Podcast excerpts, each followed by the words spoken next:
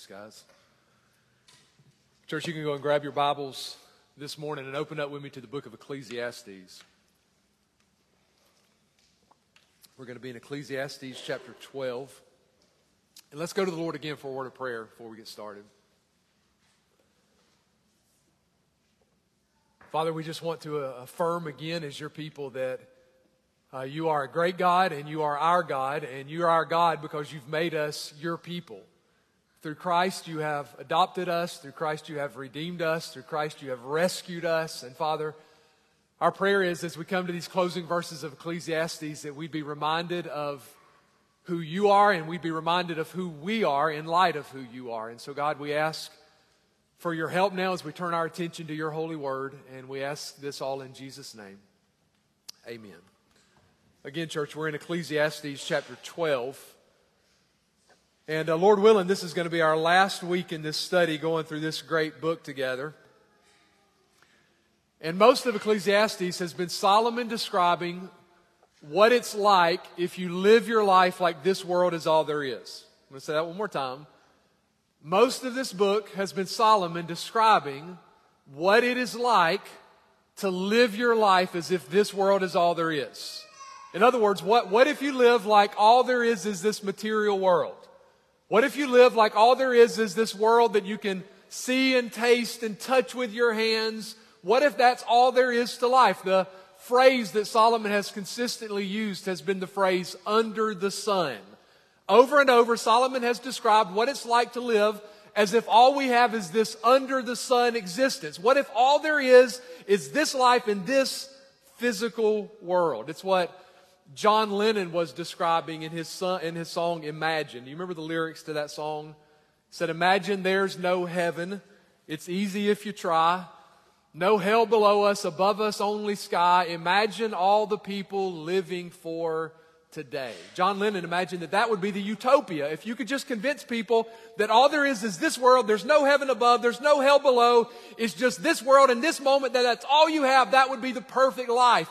Well, Solomon didn't just sing that, Solomon lived that. For a big portion of his life, Solomon lived as if this world is all there is.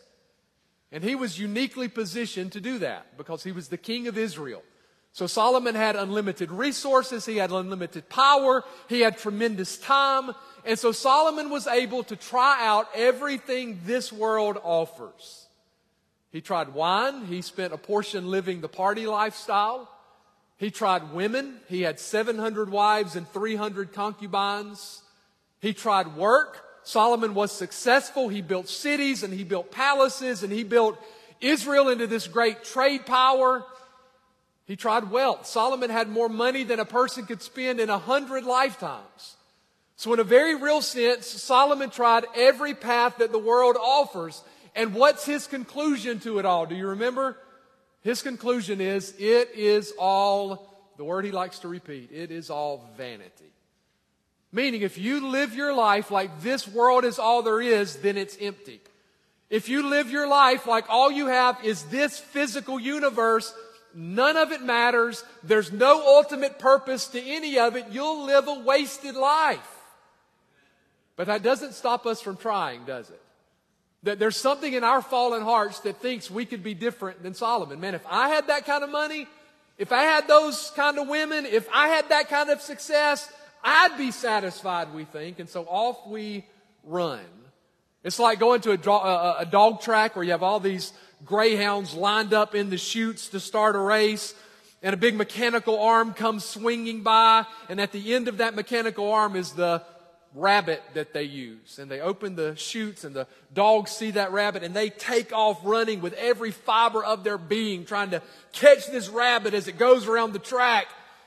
And then the race ends, and the arm start, stops moving, and the dogs are able to catch up to this rabbit that they've been chasing. And, of course, they realize it's not a real rabbit at all. It's this stuffed bunny. It's not even real. Well, that's sort of how Solomon is describing the way our lives can go. It's we can live our lives giving all of our attention and, and expending all of our energy chasing after everything this world offers. And if you actually get to it, you'll only discover in the end that it's not real. None of it matters.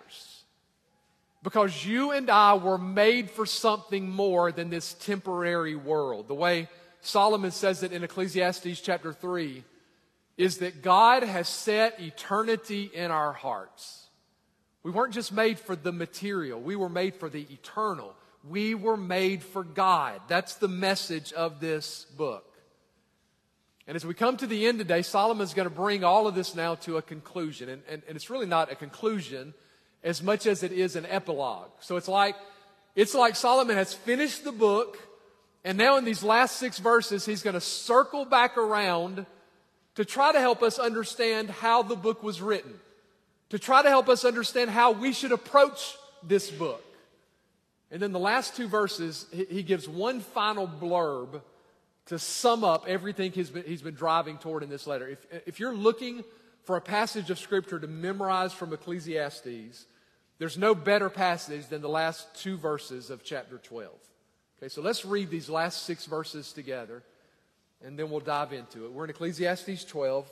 We're starting in verse nine, and we'll read down through verse fourteen. Solomon writes this under the inspiration of the Holy Spirit. He writes, "And moreover, because the preacher was wise, he still taught the people knowledge. Yes, he pondered and sought out and set in order many proverbs.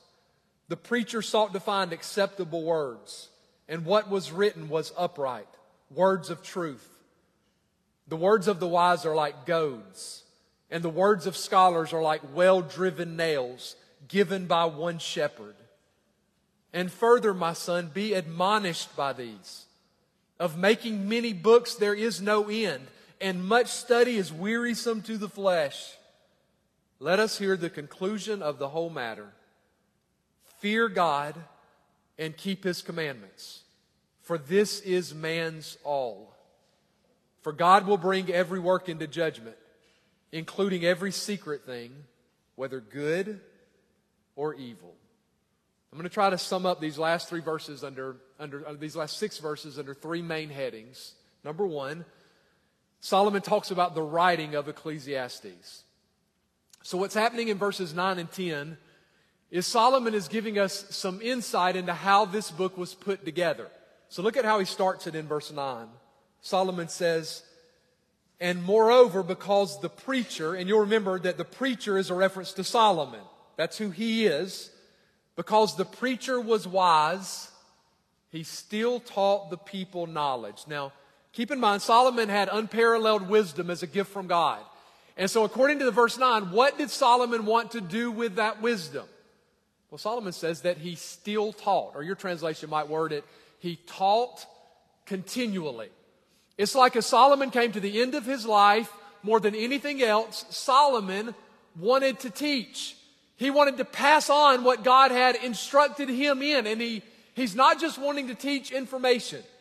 He's not just driven to teach the Pythagorean theorem and the, and the periodic table. Solomon is wanting to impart knowledge. Okay, that's the whole point of this book. Solomon is trying to help us live God's way in God's world. Okay, that, that's the drive here. Solomon has the heart of a teacher. He wants to help us avoid the regrets he had. He wants us wants us to avoid the shipwreck he had for so many years of his life. So he's driven to teach. So he's writing this with a, a pastoral heart. That's the why of Ecclesiastes. And then in the last part of verse nine, we get the, the how. So how did he put all this together? He says in the last half of verse nine, yes, he, he's speaking of himself, three phrases. He pondered and sought out and set in order many proverbs. You see those three phrases, words? They're defining how Solomon puts Ecclesiastes together. First, Solomon said that he pondered. That means he put some deep thought into this. Solomon spent some time thinking what he could write about that would be the most useful. And then secondly, he said he sought out. That means once he figured out what would be most useful, he dug down deep into it. He was thorough in his study. And if you've been here through this study of Ecclesiastes, you've experienced this. Solomon is not content splashing around in the shallow end of the pool. Ecclesiastes is not a superficial book. He is writing this book to make us think deeply.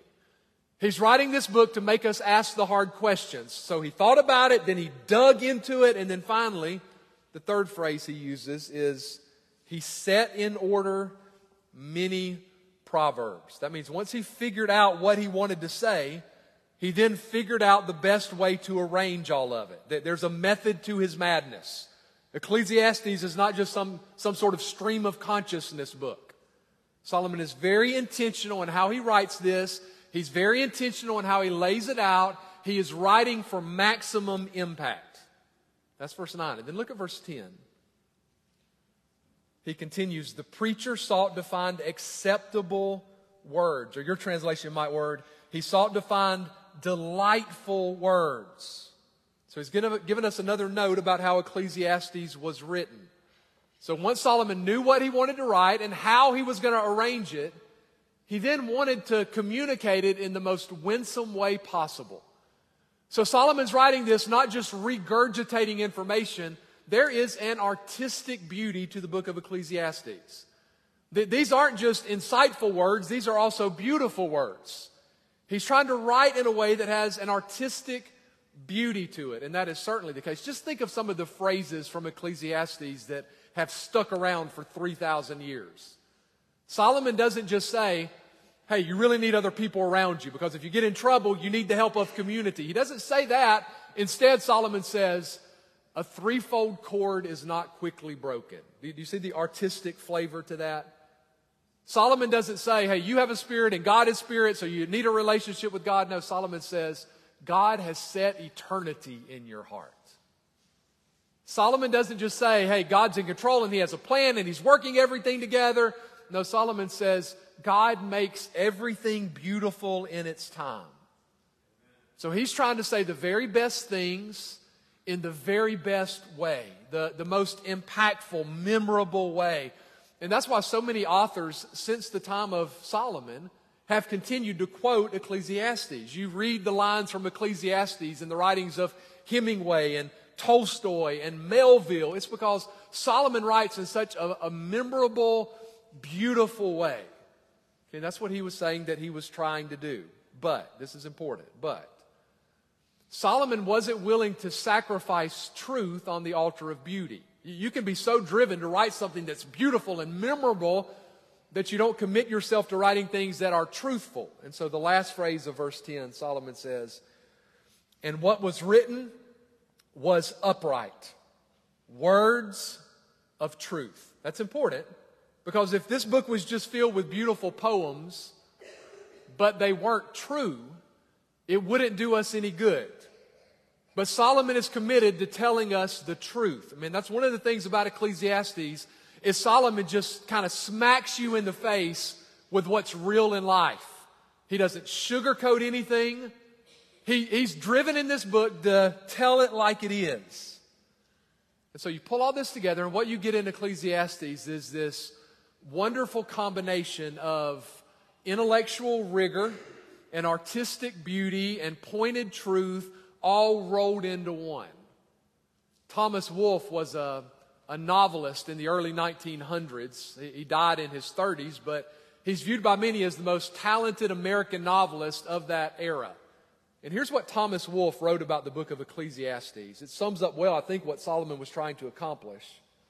Thomas Wolfe wrote, of all that I've ever seen or learned, that book, talking about Ecclesiastes, that book seems to be the noblest, the wisest, and the most powerful expression of man's life upon this earth, and also the highest flower of poetry, eloquence, and truth. I'm not given to dogmatic judgments in the matter of literary creation, but if I had to make one, I could only say that Ecclesiastes is the greatest single piece of writing I've ever known, and the wisdom expressed in it is the most lasting and profound. Well, that's what Solomon was shooting for. That's what he's saying in verses nine and ten. It is true, it is beautiful, it is memorable. Number two, second thing we see here is the power of Ecclesiastes. Look at verse eleven now. Solomon says, the words of the wise, and the words he's talking about here in particular are the words of this book. The words of the wise are like goads, and the words of scholars are like well-driven nails. given by one shepherd. So again, he's describing what Ecclesiastes is. That's the words of the wise. What effect did Solomon hope that Ecclesiastes would have on us? He uses, he uses two metaphors. First, Solomon says that these words should be like goads. What's a goad? A goad is a, a long stick that would have a sharp, pointy end on it. And what would you use a goad for? You would use a goad to steer livestock. If you had an ox that was stubborn and had decided he didn't want to move anymore, you would use that goad to get that ox moving. If you had a, a hard-headed sheep who was determined he was going to go this way, even though you wanted him to go that way, you would use the goad to jab into the side of that sheep to get that sheep to turn in the right direction. And Solomon is saying that's the way God's word is intended to be used. So, so goads would inflict temporary pain, but they were designed for the animal's long-term good. Goads would hurt for a second, but they were designed to keep the animal from harm. And Solomon is saying that's what these words are intended to do. These words, uh, I guess you could say it this way. God, God often uses Scripture as a sort of holy cattle prod. God uses Scripture in our lives because there are so many times that our thinking is off track. There are so many times when we're determined we're going to live one way and God calls us to live another way.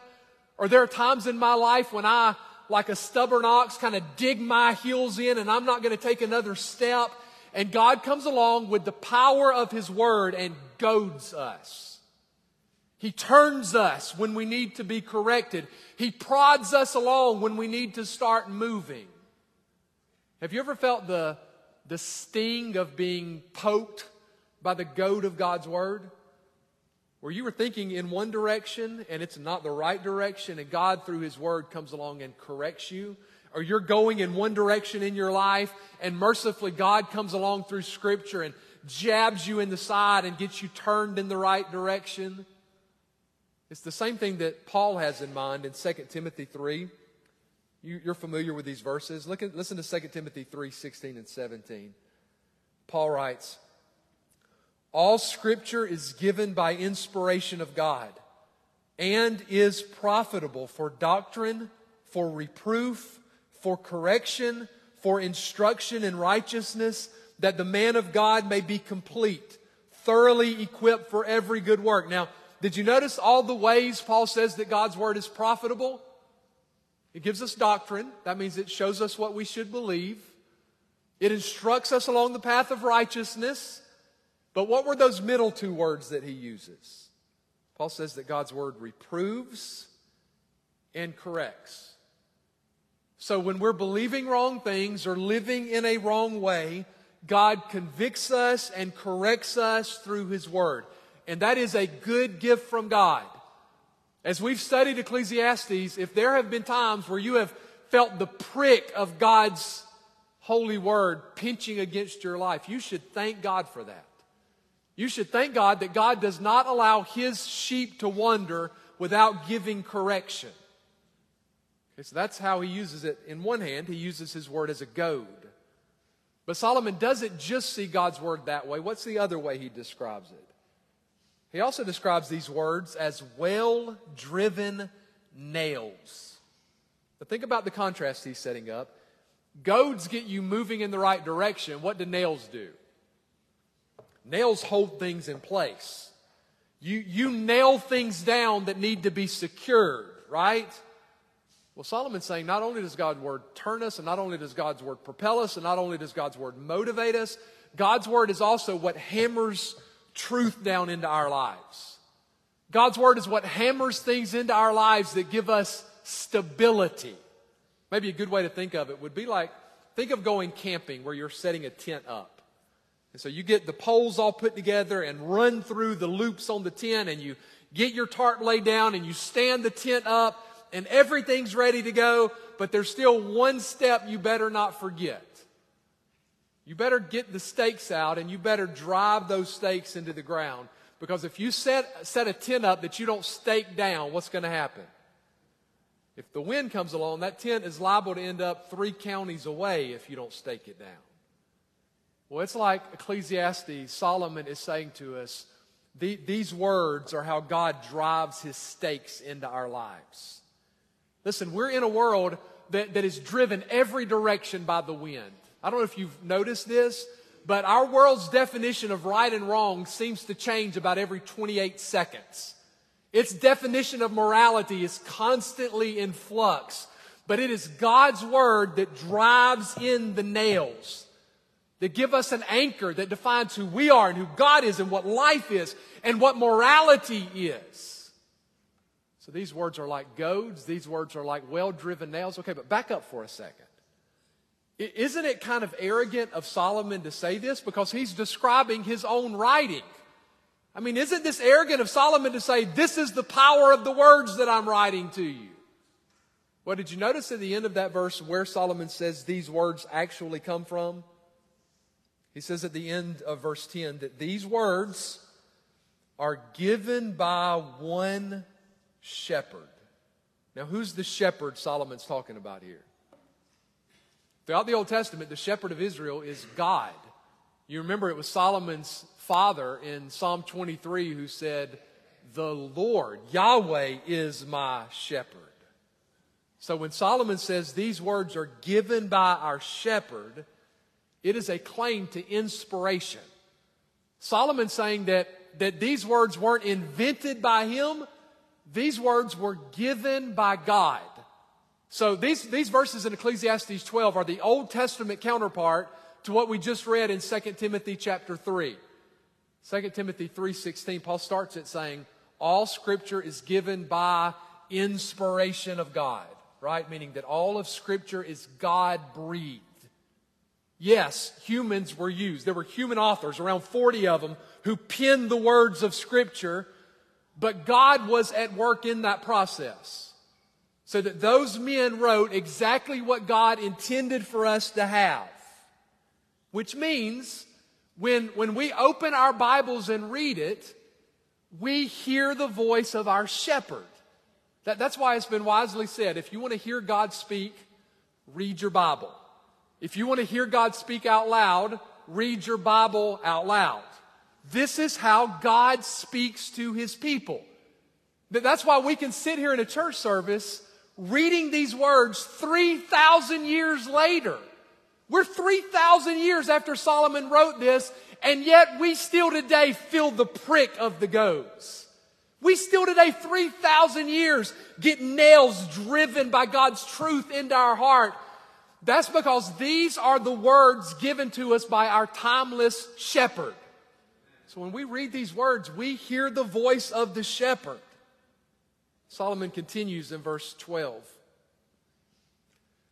And further, my son, be admonished by these. Of making many books there is no end, and much study is wearisome to the flesh. Now, Solomon wrote Ecclesiastes to help people in general. So he's, he's writing for a wide audience. But it's like as Solomon writes this, he can't help but his mind going to his own son.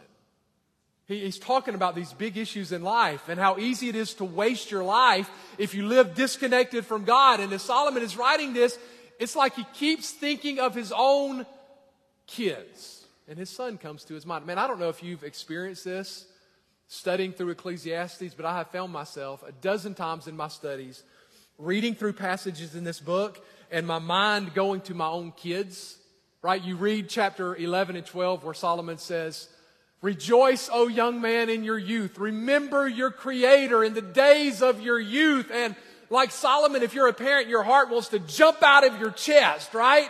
You want to say to your own kids, remember your Creator now. Don't neglect your Creator now. If you forget your Creator now, you'll end up wrecked like Solomon ended up wrecked.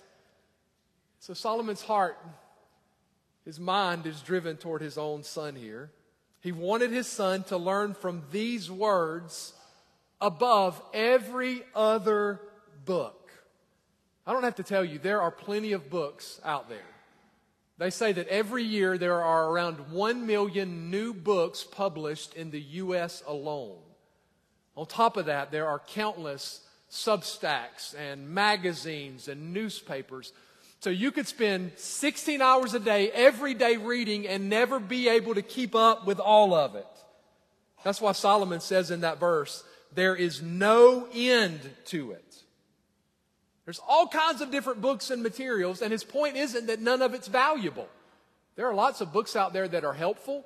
We, in fact, do a church book club because we think there are things that are helpful for us to read. But Solomon's point is that all those other books are infinitely less valuable than this book, because these alone are the words of our shepherd. So, so this book is different from every other book. You can wear yourself out trying to read all the hot takes and all the self-helps and all the different philosophies. And you can spend so much time reading that that you never get around to reading the one thing that matters most. And so Solomon is urging his son that in the middle of all of his reading and all of his studying, that he not neglect the one that matters most. Make sure Scripture serves as the meat and potatoes of your diet. Make sure you don't neglect this and all of your other studies. This is how we hear the voice of God. So Solomon is urging his son toward this. Make, make these words the filter through which you read all other words. Make these words the filter through which you listen to every other philosophy. That's the power of this book. And that leads to the third point. Number three. He gives us a summary of Ecclesiastes. He gives us a summary. Look at verse thirteen. Solomon says, "Let us hear the conclusion of the whole matter. Fear God and keep His commandments, for this is man's all." You see what Solomon's doing? He is summarizing everything we've heard over the last twelve chapters. He is distilling it down into two commands. So if there are two commands you want to walk away from Ecclesiastes with, here they are. What's the first one? Fear God. Now that's a command that most people in our world, and I would even say, most people in the evangelical world aren't quite sure how to process. Fear God? Why in the world would we fear God? Because the, the modern concept of God, or I'll, I'll approach it this way, what, what seems to have happened is that people have taken this wonderful biblical truth about God, that God is love, and that has been twisted to mean God is only love. So people have taken this great truth of what a loving God we have, but that truth has become the eraser that's used to mark out anything about God that we're not comfortable with. So any concept of God's justice, any concept of God's righteousness, any concept of God's sovereignty, any concept of God's wrath is swept away by this all-encompassing one attribute that's highlighted: God is love. God is love. God is gloriously love, but God is not only love. But our world has taken God as love and twisted it to mean God is only love, and then we have redefined love to mean tolerance. And so the highest attribute held up about God is God is love, meaning God is all tolerant. In fact, you know how there are certain omni words that are used to sum up the attributes of God? God is omnipotent. That means God is all-powerful. God is omniscient. That means God is all-knowing. Well, it's like our culture has added a new omni word. God is omnitolerant. God tolerates everything. God would never judge anyone. God is like your spiritual granddad. He's there to pat you on the head and tell you how proud of you he is and hand out blessings like candy. That's who God is. If that's your concept of God, the, the idea of the Bible that you should fear God will make no sense at all. You'll come across passages in the Bible like the psalmist saying, "The Lord is in his holy temple. Let all the earth be silent before him." And you'll think, what? Why would we stand in stunned silence before our spiritual granddad? Oh, you'll read Jesus saying in the Gospels, "Don't fear those who can kill your body. You fear the one who can kill your body and cast your soul into hell." In other words, don't fear man, fear God. But if, if your concept of God is this broken concept that has been embraced by our world, that won't make any sense at all. So what does it mean to fear God? Well, it means that we recognize the supremacy of God over all of life. We stand in awe of God. We hold God in the highest regard. We give God the highest honor. We reverence Him and worship Him. And we align our lives according to Him. Maybe here's a helpful way to think about it. You know, centuries ago, the dominant view was that the earth was at the center of our solar system. And everything else just orbited around the earth. The sun, for instance, orbited around the earth. That was what a lot of people believed. And of course, that was the exact opposite of how it actually works, right? The, the, the earth doesn't orbit around the sun.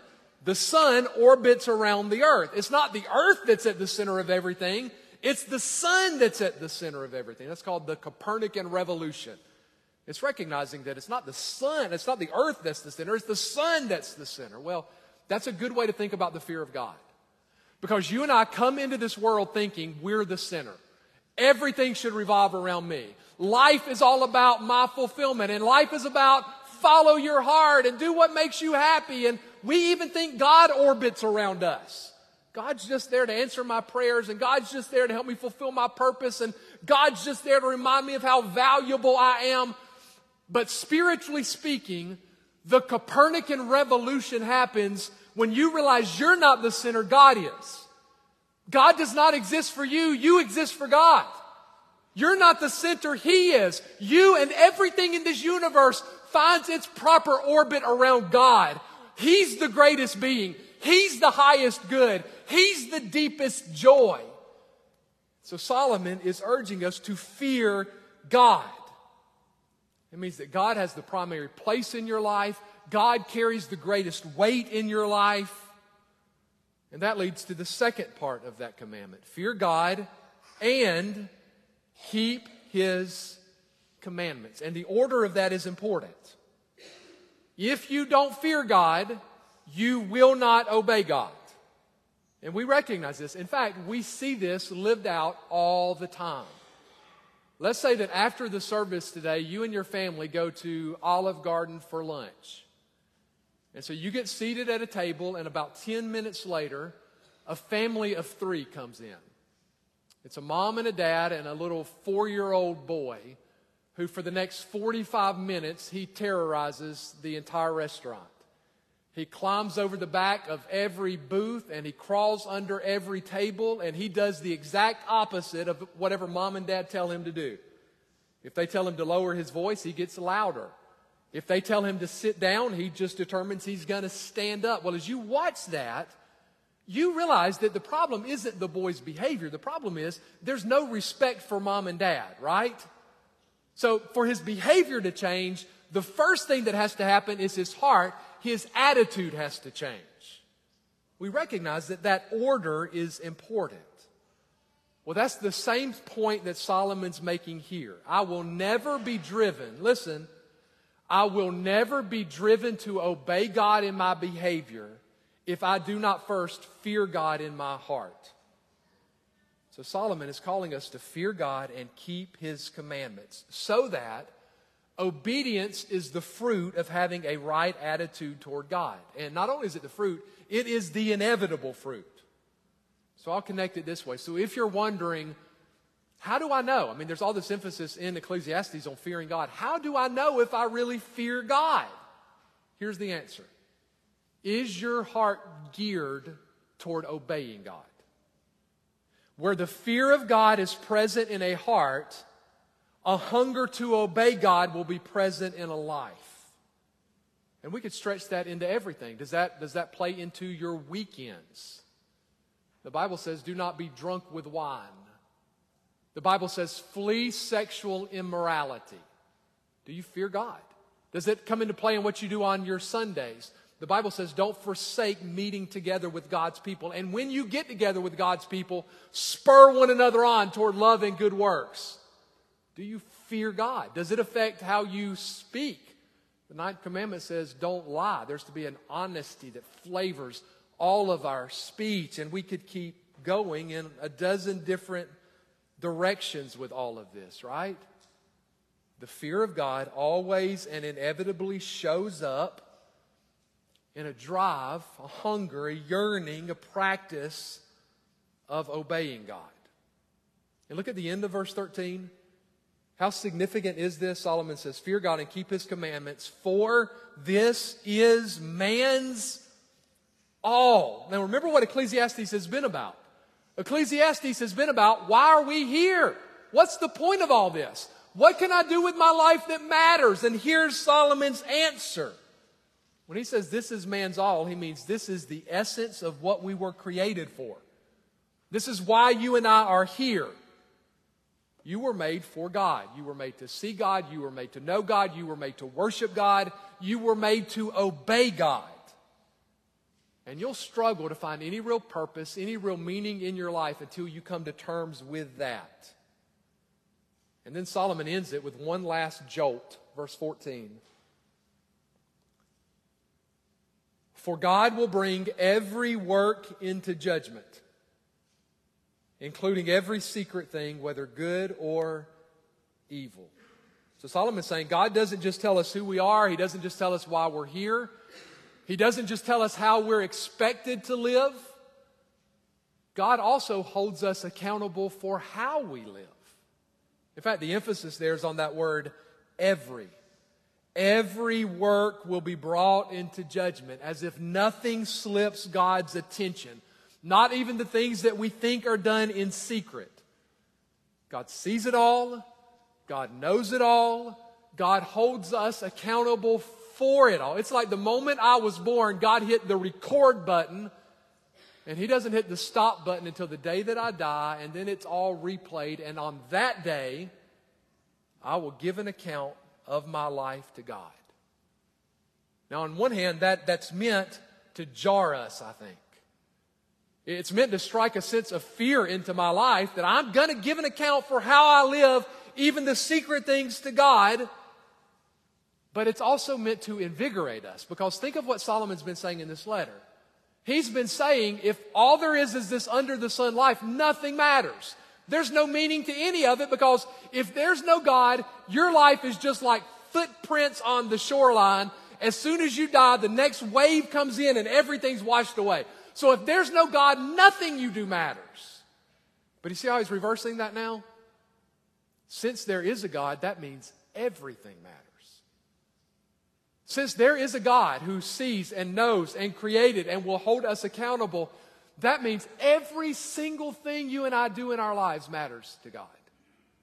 The, the secret work that you do in your own home when no one is watching, trying to disciple your kids when you're exhausted, it matters. The, the work that you do, how you respond to your boss and how you treat your coworkers, it matters. Extending forgiveness, when you don't feel like extending forgiveness, God sees it and it matters. So Solomon is saying what you do today will matter on that day. But let's be honest as I get ready to close. The thought of standing before God and giving an answer for absolutely everything I've ever done is terrifying. Because the fact of the matter is that I've done a lot of things in my life that I regret.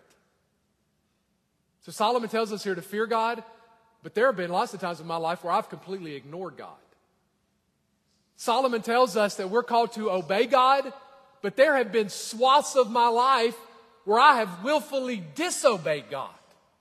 So if I'm going to give an account to God one day for all of that, there's only one way that could possibly end.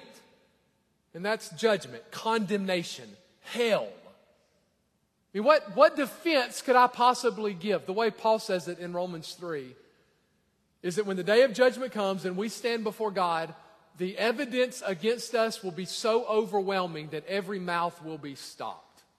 I mean, what, what could I say when I stand before God? What defense could I possibly give? So it's like you and I will be left on our own, standing before God as the, the verdict guilty rings out from God's throne. But the good news of the Bible is you don't have to stand there that day on your own.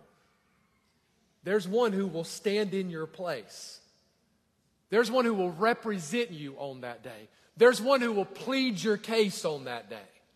Listen to the way John says it. This is First John chapter two, verses one and two. John writes, "My little children, these things I write to you so that you may not sin. And if anyone sins, we have an advocate with the Father, Jesus Christ the righteous. And he himself is the propitiation for our sins, and not for ours only, but also for the whole world." This is the best news in the world. If you'll give your life in faith to Jesus, he'll be your advocate on that day. That means if you'll turn in Jesus in faith, he'll stand in your place. He'll represent you before the divine bar of judgment. And he can do that because John says he's the righteous one. There are no charges against him. There's no sin that can be pinned to him. And even more, John says he is the propitiation for our sins. That means he's the sacrifice that stood in our place. He went to the cross to take the judgment that I deserve for not fearing God and keeping his commandments. He went to the cross to take the wrath that should fall on me for my disobedience against God, so that for everyone who is found in Jesus by faith, for everyone whose trust is in Jesus, we're found not guilty. We're represented by Christ, and our account is wiped clean. Do you, do you remember how Solomon said earlier that these words are the words of our shepherd? We're to listen to the words of our shepherd. I would just close by reminding you, yes, our shepherd speaks to us, but that's not all our shepherd does for us. Think of Jesus in John chapter ten where he says, "I am the good shepherd, and the good shepherd lays his life down for his sheep." And that's so important. We have a shepherd who not only speaks to us, we have a shepherd who died for us.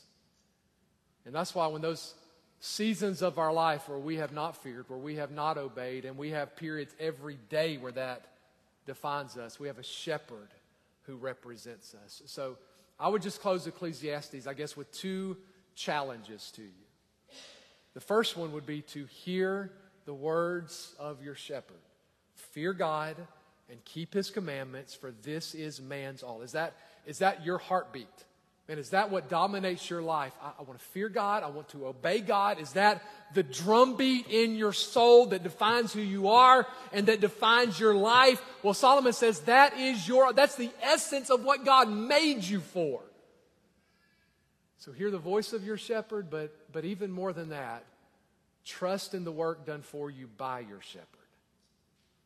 Thank God that we have a shepherd who went to a cross to take the penalty in our place.